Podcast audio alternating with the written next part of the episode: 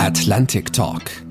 Sicherheits- und außenpolitische Analysen, Strategien und diplomatische Optionen. Ein Podcast der Deutschen Atlantischen Gesellschaft. Hallo und herzlich willkommen. Ich bin Oliver Weiland, Ihr Host und Moderator dieser 34. Folge vom Atlantic Talk Podcast. Ich will es gleich vorweg sagen. Wenn wir versuchen, die Ereignisse in der Ukraine zu bewerten, dann tun wir das heute in dem Gefühl tief empfundener Trauer und auch kalter Wut über das unermessliche Leid, das dieser Krieg in allererster Linie für die Menschen in der Ukraine mit sich bringt. Es war der ukrainische Präsident Zelensky, der seine Landsleute und die Welt zugleich aber aufgerufen hat, einen klaren Kopf zu bewahren. Strategien im Fall dieses aktuellen und grausamen Krieges zu diskutieren, die geopolitischen Folgen zu analysieren und zu bewerten, das möchte ich insofern mit Herz und Verstand tun. Und zwar gemeinsam mit meinem heutigen Gast, dem Präsidenten der Deutschen Atlantischen Gesellschaft, Christian Schmidt. Von 2005 bis 2013 war Christian Schmidt als parlamentarischer Staatssekretär im Bundesministerium der Verteidigung tätig, wechselte dann als Staatssekretär ins Bundesministerium für wirtschaftliche Zusammenarbeit und Entwicklung und wurde 2014 Bundeslandwirtschaftsminister. Im Mai 2021 wurde Christian Schmidt auf Vorschlag der deutschen Bundesregierung vom Friedensimplementierungsrat zur Umsetzung des Dayton-Friedensabkommens und entsprechend der UN-Resolution 1031 zum Hohen Repräsentanten für Bosnien und Herzegowina gewählt. Lediglich Russland hatte seine Wahl nicht unterstützt. Alle anderen 54 Länder des Friedensimplementierungsrats haben seiner Wahl im vergangenen Jahr zugestimmt. Herzlich willkommen, Herr Bundesminister AD Christian Schmidt. Guten Tag. Herr Schmidt, was waren Ihre Gedanken, als die ersten Informationen über die russische Invasion Sie erreicht haben? Diese Informationen haben mich in Sarajevo erreicht. Ich denke, es war wie bei vielen, man denkt das Undenkbare. Ein Teil von Erwartungshaltung wurde enttäuscht, ein Teil von negativer Befürchtung wurde erfüllt. Und ich dachte mir dann, das ist nun eine Situation, die nicht an der Grenze der Ukraine politisch endet, wenn sie vielleicht da jetzt militärisch endet. Wir werden uns völlig neu aufstellen müssen dass der russische Präsident Wladimir Putin Russen und Ukrainer als ein und auch als sein Volk betrachtet, das ist nicht erst seit der Krim-Besetzung 2014 klar. Aber wann waren Sie überzeugt, dass Russland diese nationalistische Ideologie wirklich umsetzen und die gesamte Ukraine tatsächlich besetzen würde? Also eine Überzeugung gibt es da nicht, allenfalls eine Befürchtung dass ich dachte, dass er den Donbass, die jetzt sogenannten äh, freien Volksrepubliken, dort holen will. Aber ich konnte mir nicht richtig vorstellen, dass er mit einem aggressiven militärischen Akt versucht, die ganze Ukraine, insbesondere Kiew, unter seine Herrschaft zu bringen. Ich hatte eher an äh, Obstruktion und äh, einen Regime-Change mit Handfeuerwaffen gedacht.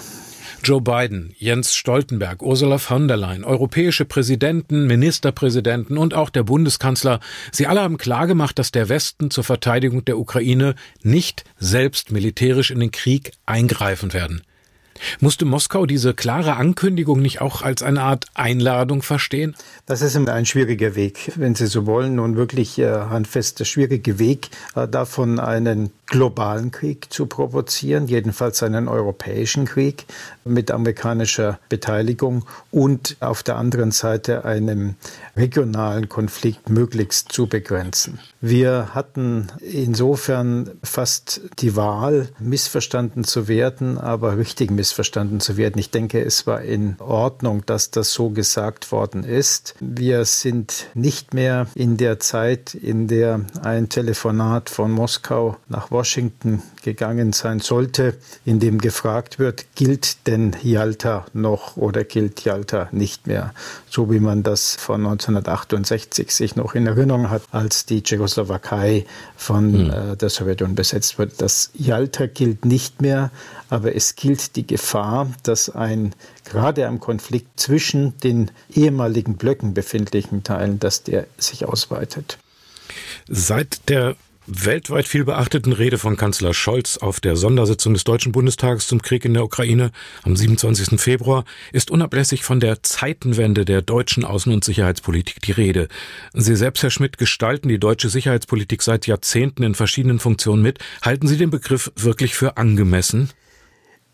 Ja äh, und nein. Ja, weil ähm, Erkenntnisse die seit langer Zeit in der sicherheitspolitischen Community da waren, nun in Realität umgesetzt werden? Nein, weil nicht alles neu gedacht werden muss. Ich denke, im Augenblick kommt auch die Wahrnehmung auch der Bundeswehr unserer Beiträge etwas äh, zu kurz und manchmal werden diejenigen, die jetzt ganz kritisch und genau wissen, was bei der Bundeswehr alles fehlt, mit denen auch äh, identifiziert werden können, die eigentlich jahrelang der Meinung waren, Bundeswehr braucht sowieso überhaupt nicht mehr. Also das hm. wird in der politischen Diskussion, nicht in der Fachdiskussion, in der politischen Diskussion, da wird es eine starke Veränderung geben. Darf ich das symbolhaft mal sagen? Ähm, wir sind in der Situation, Not kennt kein Gebot. Hätte man sich vorstellen können, dass ähm, ein äh, Vorsitzender der Grünen, Robert Habeck, jetzt Bundesminister ähm, zum Thema Bewaffnung äh, für ein Nachbarland und zum Thema Laufzeit von Kernkraftwerken eine derart pragmatische Position einnimmt da kann man dann schon durchaus sagen, dass das jedenfalls ein politischer Gestaltungswechsel ist. Auf der anderen Seite aber, wenn man kritisch draufschaut, ich sag mal, deutsche Waffen haben vorher auch schon in Kriegs- und Krisengebieten Einsatz gefunden, wenn auch nicht direkt geliefert. Und auch das 2-Prozent-Ziel stand eh auf der Agenda. Wehretat für dieses Jahr 50 Milliarden. Da sind 100 Milliarden, die dazukommen, aber auf mehrere Jahre gestreckt sind. Vielleicht doch auch nicht der große Wurf. Eine französische Kollegin spricht von der kopernikanischen Wende, von Epochenwende ist die Rede. Mir scheint der eigentliche Umbruch der zu sein, dass das in der Gesellschaft jetzt anders betrachtet wird. Also, dass ähm, Waffenlieferungen ähm, und hohe Verteidigungskosten angesichts des Ukraine-Kriegs gesellschaftlich zustimmungsfähig werden, oder? Da bin ich sehr dabei. Ich äh, bin auch im, im Rückblick auf die vergangenen Jahre durchaus bereit zu sagen, dass da Fehleinschätzungen dabei waren. Die Fehleinschätzungen, die wir hatten und die manche hatten, waren, dass ein symmetrischer Krieg, eine Gefahr einer Landesverteidigung, der Notwendigkeit der Landesverteidigung irgendwie nicht mehr besteht. Dass wir nur noch die Einsatzarmee haben und äh, wir sind von der Landesverteidigungsstreitkraft in den 90er Jahren auf die Einsatzarmee umgegangen. Und siehe da, jetzt stellen wir fest, wir brauchen beides, im Augenblick sogar eher Landesverteidigung. Das sind die Dinge, die sehr stark politisch diffamiert worden waren in der, in der öffentlichen Debatte in den letzten Jahren, Jahrzehnten und jetzt wieder kommen. Dazu kommen hausgemachte Fehler, ähm, ich darf die kurze Passage einfach erwähnen, als ich im Verteidigungsministerium die Freude hatte, parlamentarischer Staatssekretär zu sein beim damaligen Bundesminister Karl Theodor zu Guttenberg, ergab es sich, ähm, dass just zu dem Zeitpunkt, in dem Karl Theodor die ähm, Abschaffung der Wehrpflicht äh, in Hamburg äh, bei einer Rede an der FÜRG verkündet hat, ich zum mhm. exakt gleichen Zeitpunkt in Berlin in den Räumen des Wehrbeauftragten ein Buch Wehrpflicht ja bitte vorgestellt habe. ähm, das zeigt, äh, dass wir natürlich auch hier äh, hin und her gerissen waren. Heute ist Wehrpflicht in der klassischen Form nicht mehr die Antwort auf das, mhm. äh, was an Herausforderungen da sind. Aber die Vorstellung, da ging ich bei allem Respekt äh, mit meinem damaligen Minister nie einig, zu glauben, man könne äh, durch die Abschaffung der Wehrpflicht so viel Kosten und Potenzial einsparen, dass die Armee sich quasi von selbst finanzieren kann, das war bei Lichte betrachtet eine Wunschvorstellung. Und das ja. Zweite, ähm, wenn ich das ähm, noch dazu sagen darf, das war dann auch die Frage und die ist bis heute trotz 2%-Ziel nicht geklärt. Wir sagen der NATO wesentliche Elemente äh, der Landverteidigung und anderer Streitkräfte zu, acht bis zehn einsatzfähige Brigaden. Und wo stehen wir da? Das ist äh, das, was der, der Heeresinspekteur ja auch in einer gewissen Peinlichkeit der Öffentlichkeit dargestellt hat. Er weiß auch, dass er natürlich schwarz-weiß gemalt hat, aber er weiß die vielen Defizite, die da sind. Lassen Sie uns noch stärker noch mal kurz auf die äh, Ukraine gehen in Bezug auf die deutsche Politik. Äh, wir haben angefangen mit diplomatischen Gesprächen, dann kam die Sanktionsandrohung, dann die Geschichte mit den 5000 Helmen, mit dem Invasionsbeginn dann die Kehrtwende, die Freigabe 1000 Panzer, Abwehrwaffen, 500 Stinger aus dem Ausland, aber mit deutscher Freigabe, 2700 Raketen vom Typ Strela. Was könnten die nächsten militärischen Schritte einer Beteiligung, sage ich vorsichtig, der Bundesregierung sein? Also ich denke, wir sollten über die Details äh, jetzt da nicht reden. Bei Strela, bei NVA-Waffen gibt es einen Pluspunkt, dass die im Ostblock vertreten waren und deswegen auch ukrainische Streitkräfte sich noch daran erinnern, an die Geräte. Es ging mir eigentlich eher um diesen Zwiespalt zwischen Solidarität, die die Ukraine auch von uns erbittet, die aber strategisch Eskalation bedeuten würde. Sollte die NATO, die EU oder einzelne Staaten des Westens diesen Solidaritätswünschen der Ukraine trotzdem stattgeben, Herr Schmidt, oder das Land und seine Menschen militärisch aufgeben und der russischen Übermacht letztlich ausliefern? Ja, das sind sehr, sehr, sehr, sehr schwierige Entscheidungen. Man muss ja nun immer die Frage der Eskalation gerade im Blick behalten. Leider sind wir sehr spät dran, um uns diese Gedanken zu überlegen. Es heißt für mich Unterstützung mit Waffen, auch mit äh, schweren Defensivwaffen ja, ob das und wie das jetzt noch eine Wirkung entfalten kann, wird man sehen. Allerdings werden die geübten Militärs im Blick feststellen, dass die Potenziale der russischen Streitkräfte auch ein Stück überschätzt worden sind und der Widerstandswille der Menschen in der Ukraine unterschätzt worden ist. So, das heißt, Flugverbotszone hieß aktive Beteiligung am Konflikt denke, das scheidet nachvollziehbarerweise aus NATO-Sicht aus. Das würde den Konflikt eskalieren lassen. Ähm, da muss man schon dreimal überlegen, welche Konsequenzen das hat und nicht nur auf die tragischen und schlimmen äh, äh, Verhältnisse in der Ukraine allein zu blicken. Das hieße Ausweitung auf andere Teile Europas. Wobei Präsident Putin ja sowieso alles als Provokation betrachtet. Also er hat ja die Abschreckungskräfte der russischen Atomstreitkräfte in Alarmbereitschaft gesetzt und sagt selbst, dass die Lieferung von deutschen Waffen bereits eine Beteiligung am Krieg sei. Äh, wie bereitet sich die NATO denn auf diese ungeheuerlichen Drohungen Putins mit Nuklearwaffen gegen den Westen vor? Naja, also ich bin schon über die Art und Weise, wie Putin sich gerät, im Augenblick bestürzt, nicht nur wegen seinen Äußerungen, sondern weil ich früher mal gelernt und verstanden hatte, dass russische Tradition ist, risikoscheu zu sein und nicht risikoblind. Fast hat sich das zum Gegenteil verkehrt, denn Putin hat Risiken unterschätzt. Er schlägt nun verbal wild um sich. Er hat aber, ich denke, schon im Innersten erkannt, dass er auch seine Begrenzungen hat. Das mag dazu führen, dass es jetzt reine Spekulation, dass die Ukraine nicht komplett sozusagen von ihm usurpiert wird. Das wird den Konflikt nicht beenden. Das heißt allerdings auch für uns, dass wir uns tatsächlich nicht Zeitenwende, aber hinsetzen müssen und klar machen müssen für uns selbst, wo die Eskalationsstufen sind, die wir bei zukünftigen weiteren Versuchen und die werden kommen aus, äh, solange Putin in Russland das Sagen hat, wie reagieren besser ausgestattet politisch, besser ausgerüstet militärisch und das ist dann die Eskalationsfrage, über die die NATO insgesamt reden muss. Wir sind nicht mehr im Zeitalter von Yalta, aber Putin hat den Eindruck, dass es Yalta ist. Und deswegen, das heißt eine Trennung des Kontinents in Ost und West. Und äh, das ist die politische Herausforderung, die wir jetzt nicht mit Flugverbotszonen, sondern mit einem sehr viel strategischen Ansatz sehen müssen. Wir kommen natürlich dann sofort zur Energiepolitik. Für die Ukraine trifft der klassische Begriff des Pufferstaats zu. Solche Pufferstaaten erhöhen qua Definition in der Militärstrategie die Stabilität zwischen zwei Großmächten, tragen selbst dafür aber unendliche Leiden davon. Lag dem Umgang der EU, auch Deutschlands mit der Ukraine ein solches strategisches Pufferzonendenken zugrunde? In gewisser Weise auch zynisch unerfüllte Versprechen, Annäherung bei gleichzeitig jahrelang Verhinderung der Bündniseinbindung. Würden Sie das so bestätigen? Pufferzonenstaat?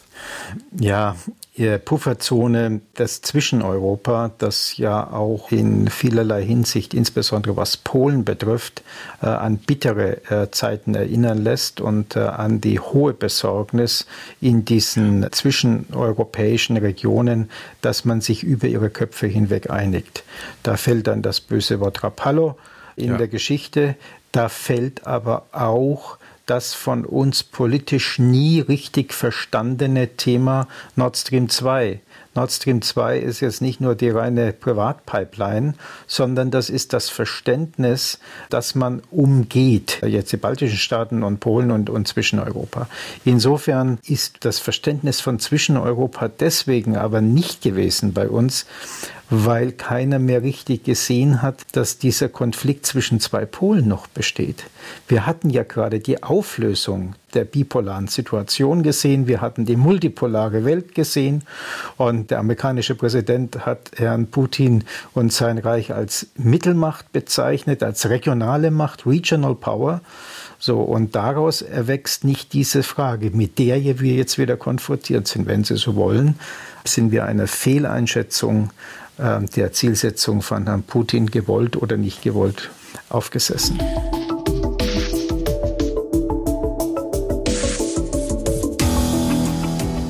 Der Kiewer Großfürst Wladimir Sviatoslawitsch, an dem sich Putins Fantasien eigenem Bekunden nach orientieren, wenn er von den historischen Dimensionen spricht. Dieser Großfürst hat seine russische Hauptstadt um das Jahr 1000 von Kiew ins heutige Bulgarien verlegt, weil das die Mitte seines Rußreiches sei. Bulgarien die Mitte Russlands.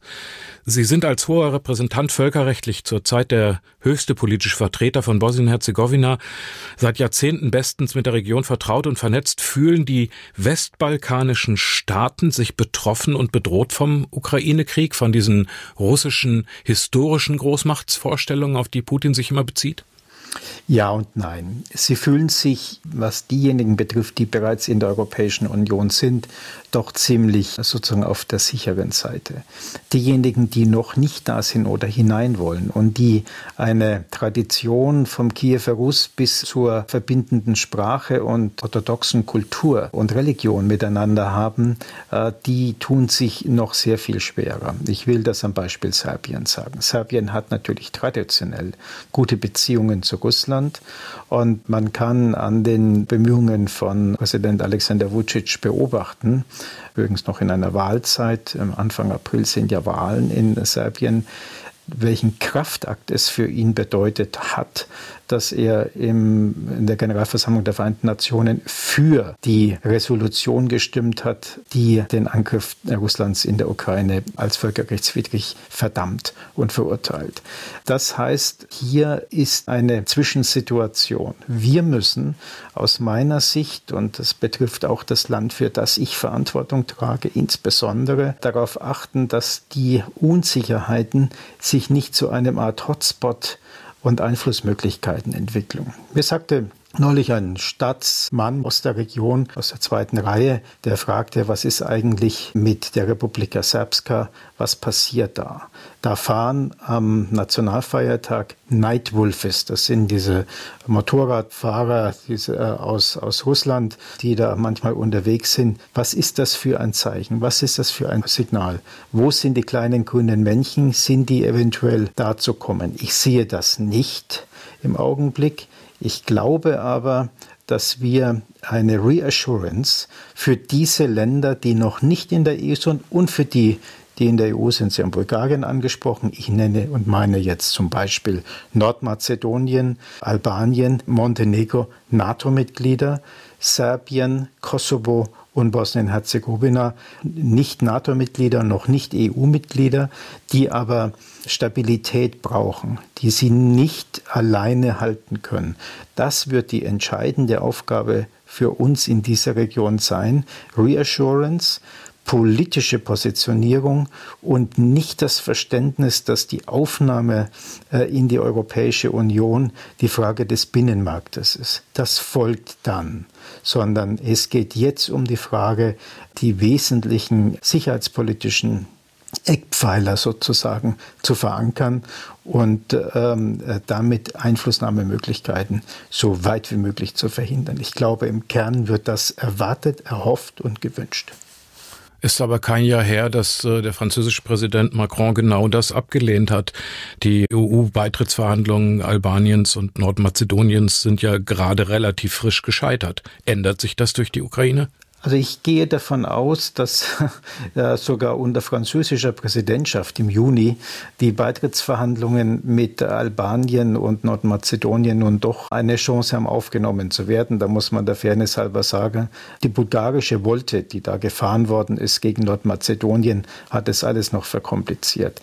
Aber wenn wir von Paradigmenwechsel sprechen und wenn wir davon sprechen, was bisher europäische Politik ist, dann sage ich jetzt das als äh, Politiker nicht in meiner Amtsverantwortung, dann äh, ist es gerade jetzt der Zeitpunkt notwendig, auch zu sagen, nein, es, ihr seid nicht die lästigen Nachbarn im Süden, die man halt irgendwie auch sehen muss, sondern ihr seid ein existenzieller Bestandteil der Sicherheit Südosteuropas und deswegen muss euch der Weg, lassen Sie mich sagen, in die europäische Integration, in die Sicherheitsintegration gegeben werden.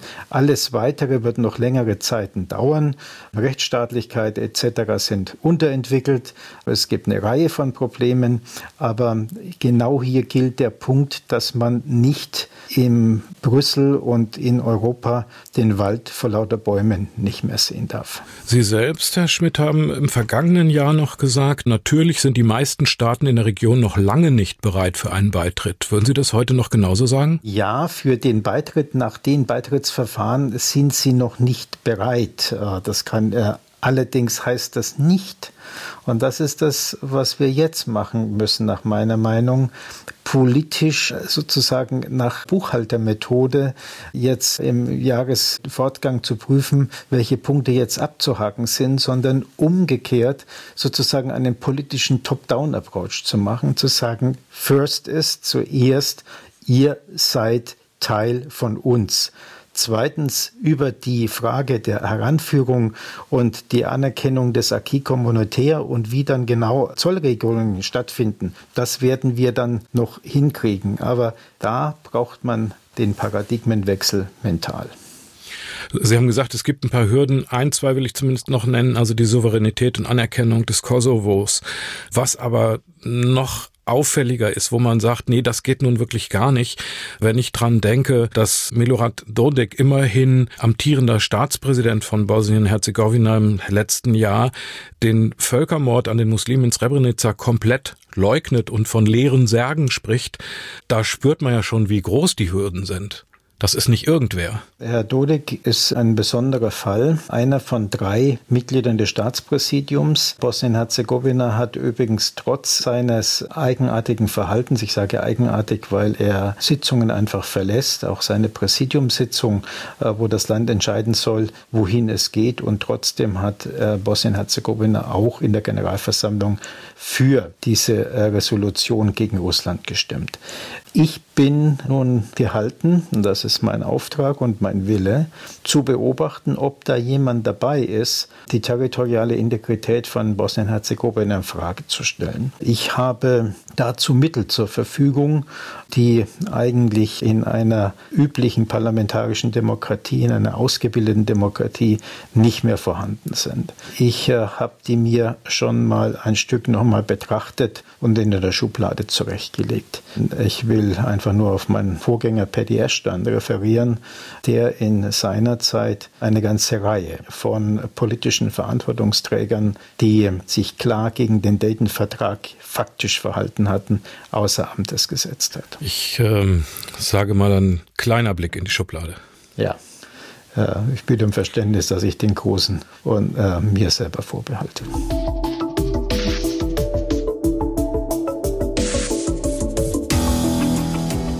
Herr Schmidt, wir kommen zum dritten Teil. Wir haben die globalen geopolitischen Folgen des russischen Angriffskrieges bisher noch nicht ausführlich besprochen.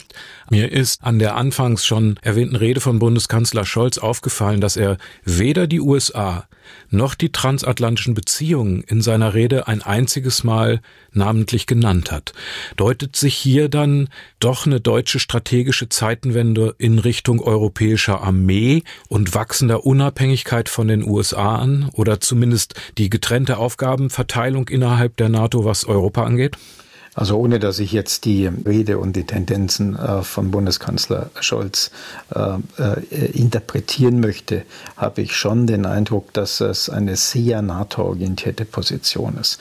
Und wir hatten ja in Deutschland diesen Vorstoß der strategischen Autonomie, den äh, Emmanuel Macron vor drei Jahren vorgelegt hatte, nie so richtig übersetzt diskutiert, was das für uns eigentlich bedeutet. Heute wird doch doch sehr deutlich, deutlicher als sonst, dass das gesamte Spektrum der NATO, das inkludiert die nukleare Komponente, äh, dass das eine notwendige Ergänzung für Politik und Sicherheitspolitik ist oder nicht eine Ergänzung, sondern ein Bestandteil sein muss, den kann eine europäische Komponente allein gar nicht liefern. Zum Zweiten werden wir bei einer strategischen Betrachtung sehen müssen, dass die russische Frage noch ungeklärt ist.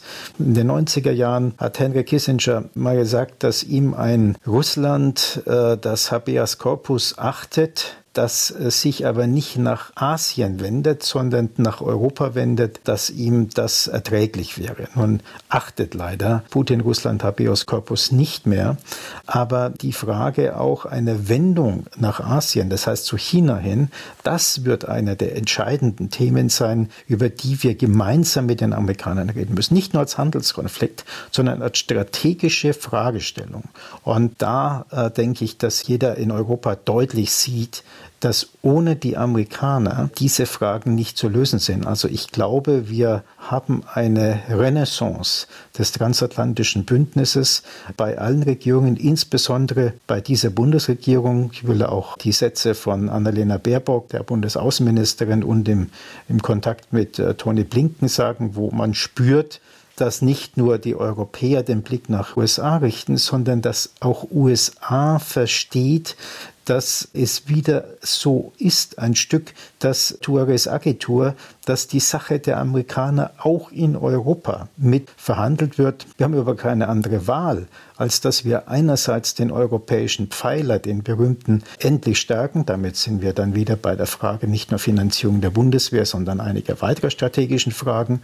Aber dass wir für große strategische Punkte auch die Amerikaner mit dabei haben müssen. Das ist Kunst, das ist nicht einfach, aber das ist machbar. Und hier wird allerdings eine französisch-deutsche Führungsrolle unabdingbar sein. Nun ist es ja kein Geheimnis, dass also von Obama über Trump bis Biden die Amerikaner trotzdem ihren Fokus ganz klar in den Indo-Pazifik legen. Das hat ja auch dazu geführt, dass bei uns immer mehr diskutiert wird, was steht eigentlich in Artikel 5 des Nordatlantikvertrages genau drin. Und er erlaubt immerhin jedem Land, Klammer auf, den Vereinigten Staaten von Amerika und allen anderen auch, Klammer zu, Maßnahmen zu treffen, die, Zitat, es für erforderlich hält um die Sicherheit im Bündnisgebiet wiederherzustellen oder zu erhalten. Kurzum, im Fall der Fälle ist Artikel 5 sehr stark interpretierbar und das ist auch entmutigend für Europa, denke ich, anders als Sie es gerade beschrieben haben. Vielleicht aber gerade eben auch für diese Pufferstaaten, die jetzt äh, wie die Ukraine, aber vielleicht auch wie der Westbalkan durchaus auf amerikanische Unterstützung und Hilfe setzen würden, um nicht selbst in diesen Status des aufgebbaren Pufferstaats zu verfallen. Wie würden Sie das bewerten? Also ich sehe da sehr Positives. Der Artikel 5 ist keine militärische Beistandsverpflichtung im engeren Sinne, so wie wir sie aus der früheren Westeuropäischen Union kannten, sondern es ist in der Tat eine politische Beistandsverpflichtung und Bündnisverpflichtung.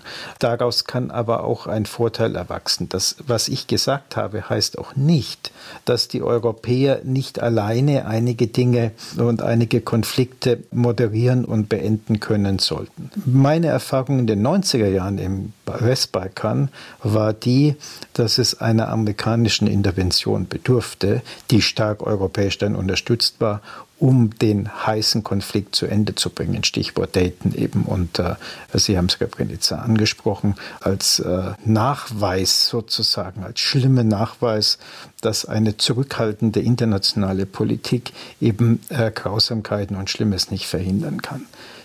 Deswegen mhm. ja, der starke europäische Pfeiler.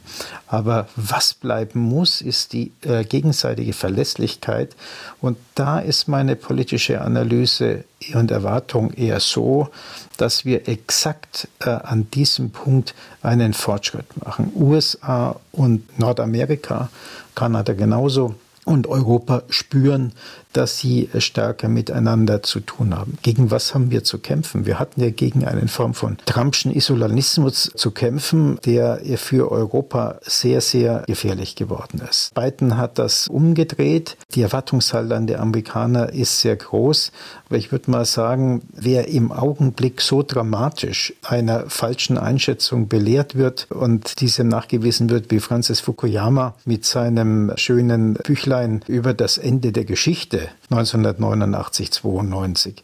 Der müsste eigentlich jetzt schreiben, Americans Back to Europe. Und das ist die politische Erkenntnis, die ich denke auch umgesetzt wird. Unterschätze man nicht, dass nach der Besetzung der Krim 2014, 2015 die NATO durchaus schon einen Weg in diese Richtung gemacht hat. Jetzt wird sie den noch sehr, sehr viel stärker machen, denn jetzt gilt kein Verstecken mehr, jetzt gilt es darum, Schlimmeres zu verhindern. Schlimmeres zu verhindern, Herr Schmidt, wäre auch, dass der Angriffskrieg der Russen nicht zum Vorbild für andere wird. Wenn Russland sich nicht stoppen lässt, der UN-Sicherheitsrat von Russlands Veto blockiert wird, welche Auswirkungen wird es auf andere geopolitische Konflikte haben, auf Taiwan und die chinesischen Gelüste oder zwischen China, Indien, Pakistan, das umstrittene Kaschmir, auf den Iran droht mit der Ukraine nicht auch die von den Vereinten Nationen mehr oder weniger zusammengehaltene Grundordnung im Umgang der Staaten generell global zu zerfallen? Ich würde mal sagen, fallen wir wieder zurück auf die Betrachtung der Grundordnung, wie sie bis 1990 gegolten hat. Ich hoffe, dass das nicht der Fall ist. Trotzdem wird auf die absehbare Zeit, auf die nächsten Jahre, wird äh, die internationale Gemeinschaft einen Hauch von Kalten Krieg 2.0 erleben. Ich gehe davon aus, dass der Sicherheitsrat der Vereinten Nationen sich sehr, sehr, sehr schwer tun wird, in manchen Konflikten sich überhaupt zu positionieren. Es kommt dabei auch darauf an, wie China sich einlässt. Deswegen empfehle ich uns, auch uns Europäern, sehr, dass wir uns mit mit der Frage beschäftigen, wie kann man denn unser das VN-Verständnis der Grundlagen der Werteordnung des Zusammenlebens, dessen, was Henry Kissinger in seinem Buch auf den westfälischen Frieden zurückführt, also eine nach Regeln orientierte Ordnung, ähm, dass wir dieses beibehalten. Ich befürchte, die wird sehr unter Druck geraten. Wir sollten uns allerdings dieses Ordnungsprinzips nicht distanzieren, sondern wir sollten versuchen, dieses dieses so weit wie möglich umzusetzen, auch in Zeiten, in denen es unter Druck steht. Das kann man aber nur in Verbindung auch mit einer gewissen Bereitschaft, äh, dann äh, denen, die sich nicht daran halten, auch äh, zu agieren und zu reagieren. Ja, das ist eine Zeit, die uns sehr fordern wird und fast könnte man im Augenblick sagen, die eine Generation nach 1990 hat gute Zeiten erlebt und die nächste Generation muss verstärkt daran arbeiten, dass diese guten Zeiten bleiben. Sie sind jetzt stark in Gefahr.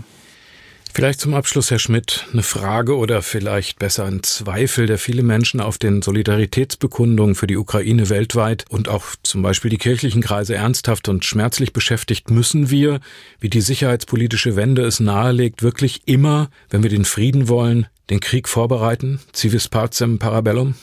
Si vis pacem parabellum. Die augustinischen Vorstellungen tragen auch heute noch. Wir sind aber im jetzt bei einer in unserer Gesellschaft ausgeblendeten Situation wieder gelandet. Ausgeblendet, übrigens nicht sehr stark auf äh, Augustinus oder auf andere Kirchenväter bezogen, sondern eher in einer Form von Hedonismus. So als ob es einen gebuchten Frieden oder Freiheit gäbe für jeden zu allen Zeiten und äh, alle, die sich darum anders kümmern, eher als Störer desselben betrachtet werden. Dieses so leben wir, so leben wir alle Tage, das ist vorbei. Und ich möchte nicht bestreiten, dass auch im kirchlichen Bereich sozusagen nur eine öffentliche Theologie, die eher an der Zeitungslektüre und der Interpretation derselben sich festhält als an Werten, dass die auch sich mit sich selbst beschäftigen muss. Ich bin nun wirklich niemand, der gerade theologische Werte geringschätzen würde, ganz im Gegenteil.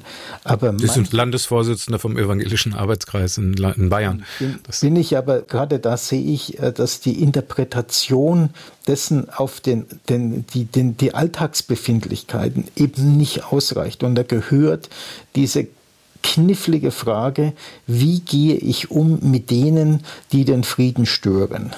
Äh, lasse ich die gewähren oder muss ich in einem höheren Sinne für alle anderen auch die begrenzen und muss sie einhegen? Dieser Einhegungsgedanke, der wird in der Theologie und in der Kirche wieder eine starke Rolle spielen. Ich denke, da werden sich manche schwer tun damit, aber es wird auch doch viele geben, die dann tatsächlich civis pacem parabellum auch gewärtigen. Das war der Atlantic Talk Podcast mit DRG-Präsident Christian Schmidt, dem hohen Repräsentanten für Bosnien-Herzegowina. Haben Sie vielen Dank, Herr Schmidt, für das Gespräch, für Ihre Expertise, Ihre Zeit. Alles Gute für Sie. Gerne, herzlichen Dank. Lass uns für den Frieden arbeiten.